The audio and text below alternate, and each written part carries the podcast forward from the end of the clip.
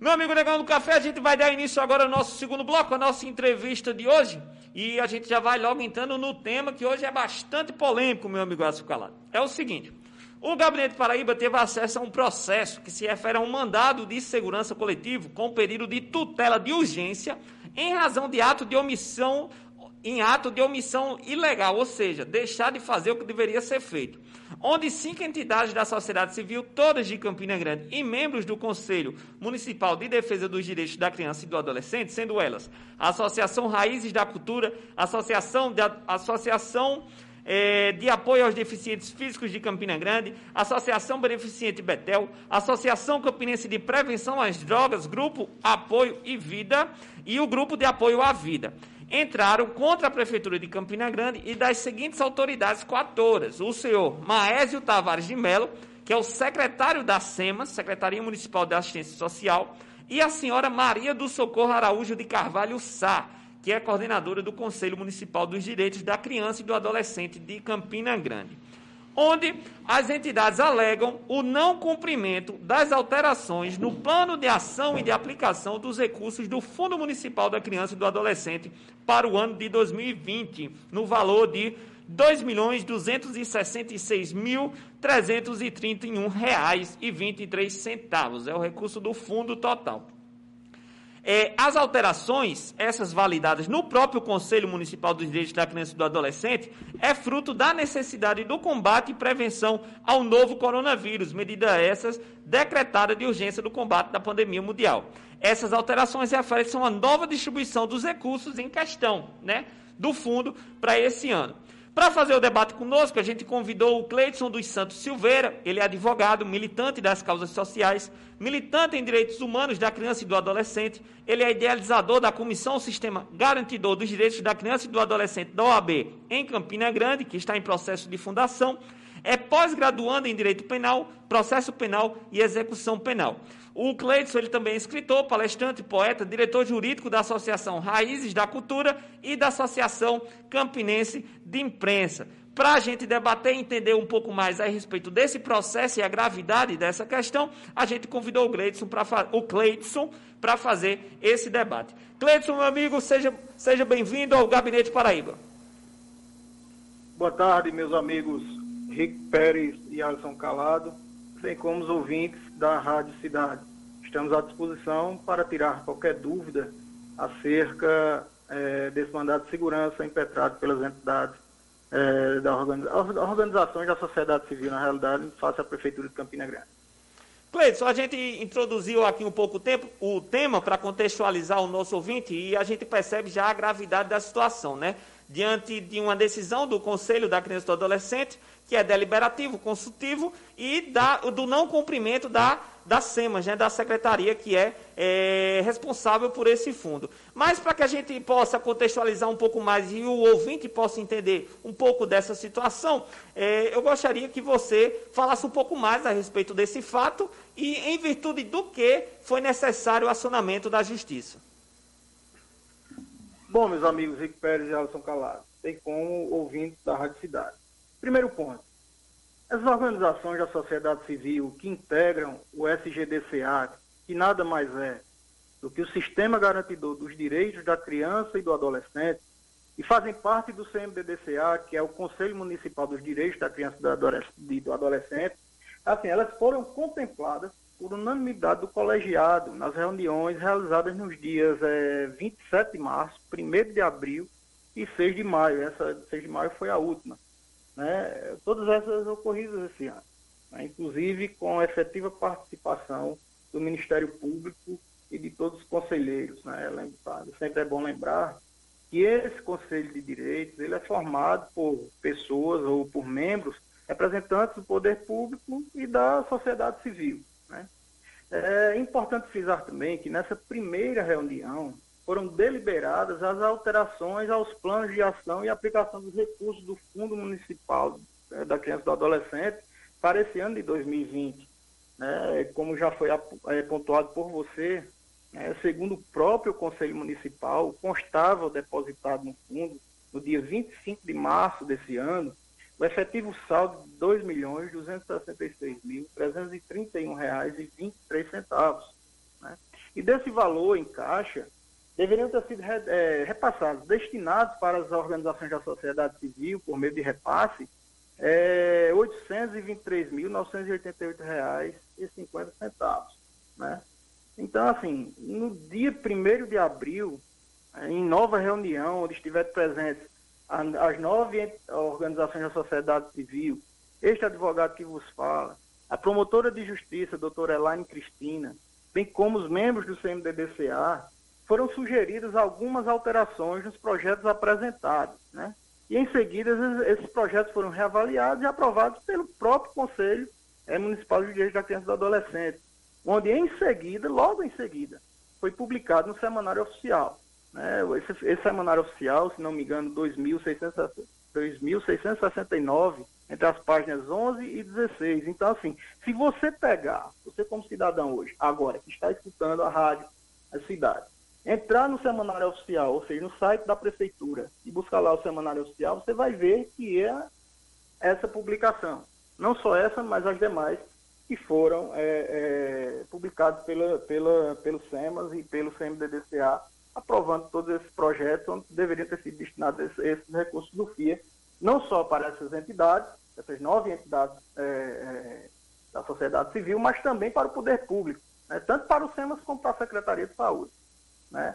Então, assim, o segundo ponto, o que ensejou né, essa questão do mandato de segurança? Vejam bem, amigos, Rick e Alex, ao percebermos uma excessiva demora por parte do SEMAS, né, por meio do seu secretário, ao qual é responsável, é bom que se entenda que a SEMAS ela é apenas a responsável contábil, contábil. Então ela deve apenas cumprir as deliberações do Conselho Municipal, né, fora das organizações da sociedade civil solicitou essas, é, é, assim, a gente solicitou essas explicações ao senhor secretário por essa excessiva demora e ele simplesmente né, nos enviou uma resposta absolutamente evasiva por e-mail, né, a solicitação dessa explicação foi feita por e-mail e ele nos respondeu também por e-mail, né, onde foi absolutamente evasivo, sugerindo, inclusive, que buscassem pedir explicações ao próprio, aos próprios conselheiros do CMDDCA uma vez que não havia, segundo ele, recursos suficientes para atender aos projetos apresentados pelas OSS. Ora, como assim? Perguntamos, né? Porque lembremos que eu falei há pouco que no dia 25 de março foi apresentado um extrato onde constavam mais de 2 milhões e 200 mil reais na conta do fundo. E onde é, né? Mas, enfim, não tinha esse recurso, né? E ao levarmos essa resposta do secretário aos membros do, do, do, do conselho, né, eles também se espantaram e também foram questionar né, o seu secretário, pedindo que o mesmo apresentasse os extratos e imediatamente atendesse ao, ao que foi deliberado pelo pleno do conselho. Né.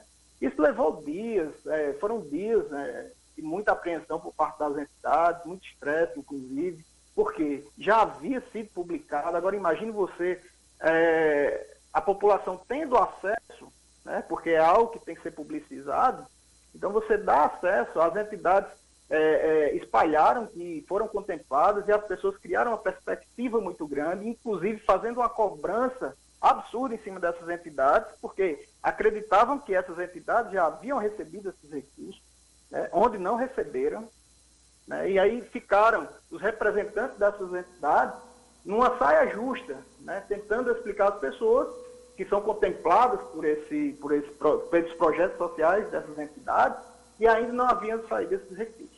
Ô, Cleidson, é, é, para ver se eu entendi bem a problemática dessa situação.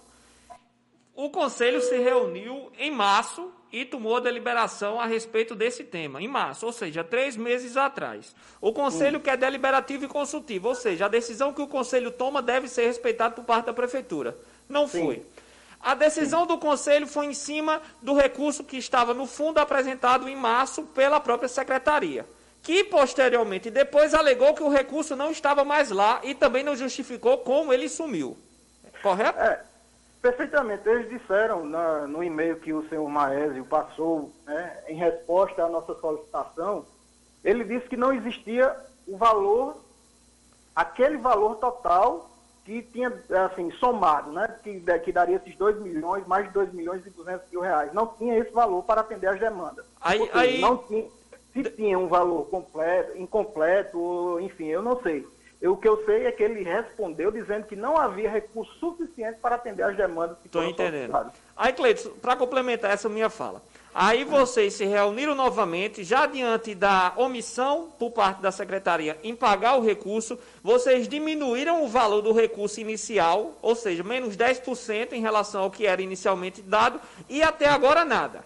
Até agora Exatamente. nada. Ou seja, a prefeitura está fazendo vista grossa na realidade está sendo omissivo. Ela está tá totalmente omissa nisso aí. Infelizmente, há, na realidade, um verdadeiro desrespeito, não só às entidades que representam várias e várias famílias, né, e lembremos sempre, são famílias carentes, comunidades carentes de nossa cidade.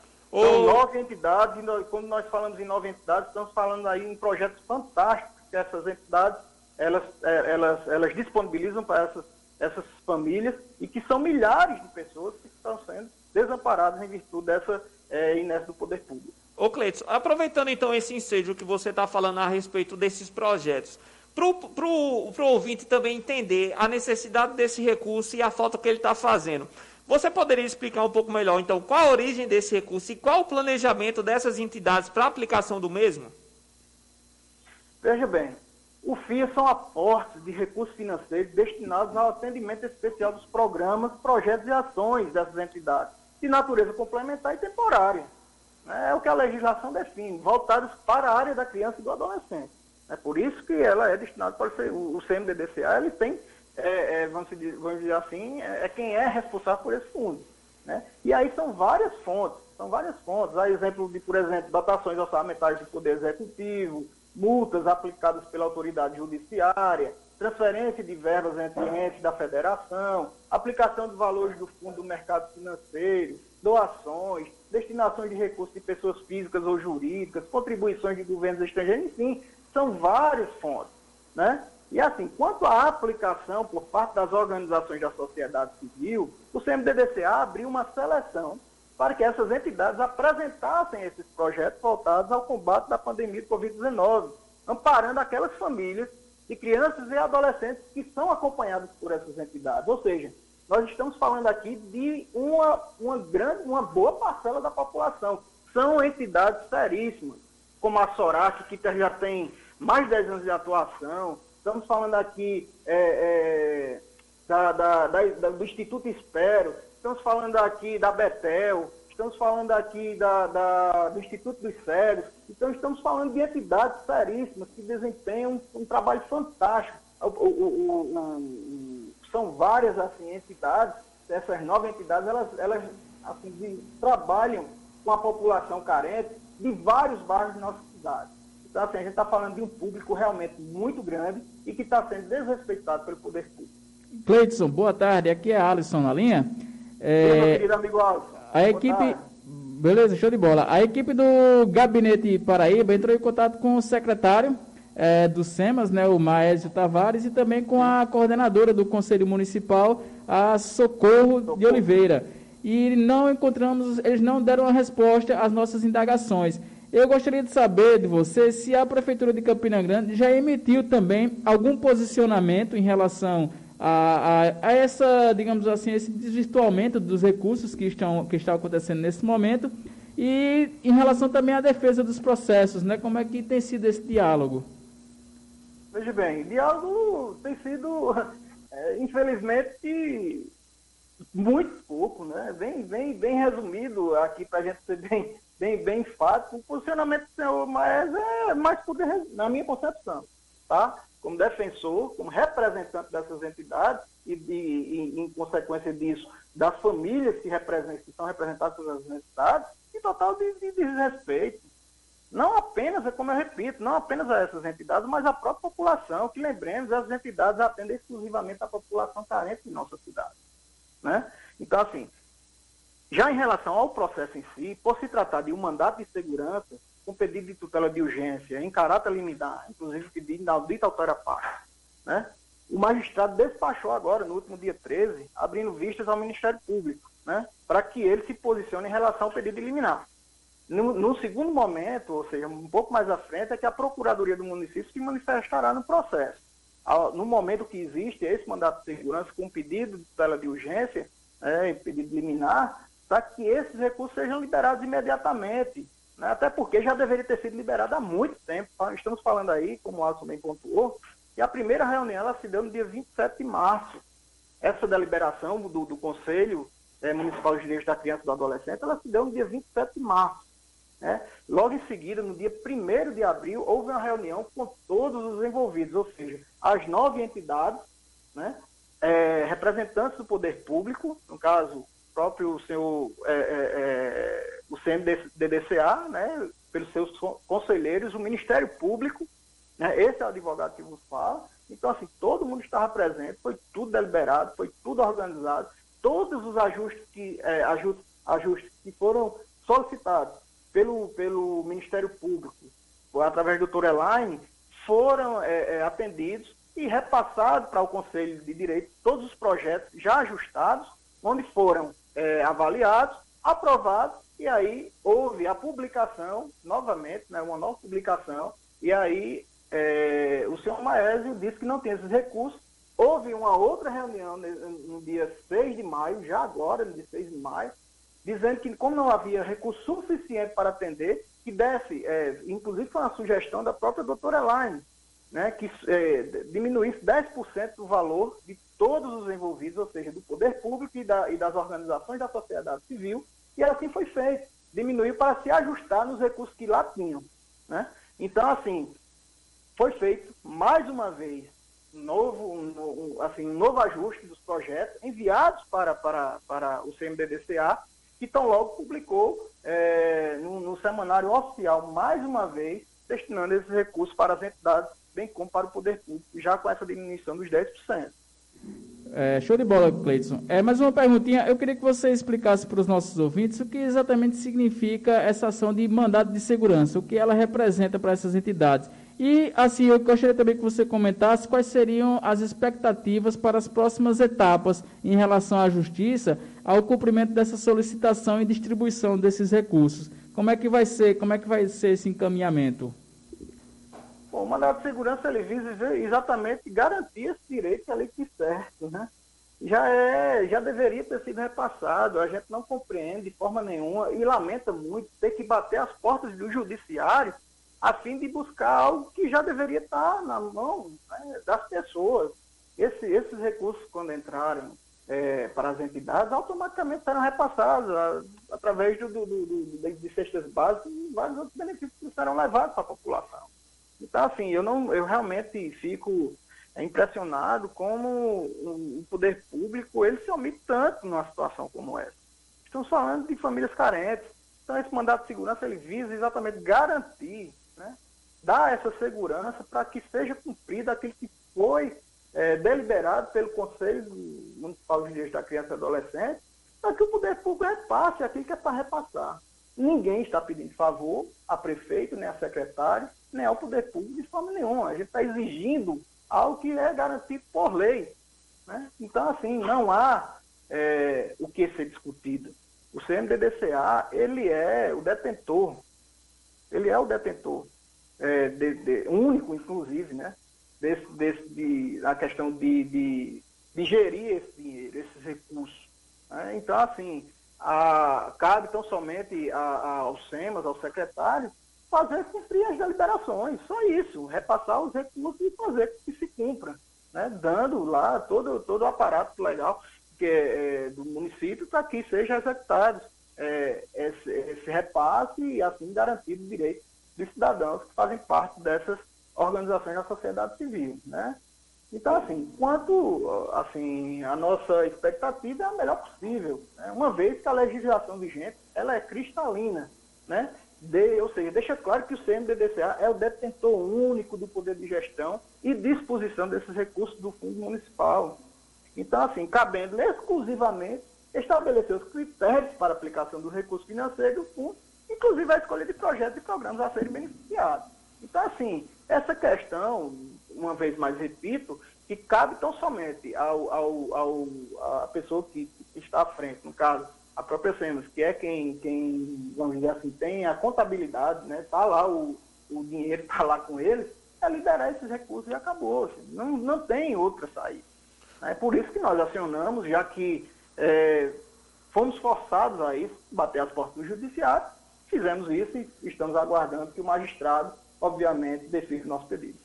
Cleiton, a gente agradece, meu irmão, a sua participação aqui no nosso programa. É, nos colocamos também à disposição para seguir acompanhando e também cobrando a efetivação e cumprimento dessa medida, porque entendemos e também apoiamos que as entidades elas necessitem então, realmente receber esses recursos para que elas possam cumprir com o papel no qual eles, ele, esse, esse, recurso virá, né, que é atender a população. Então, assim, a gente agradece a sua participação, é, gostaria de dizer que estamos mais uma vez à disposição e para uma mensagem final para o nosso ouvinte, um forte abraço aí para você, meu irmão.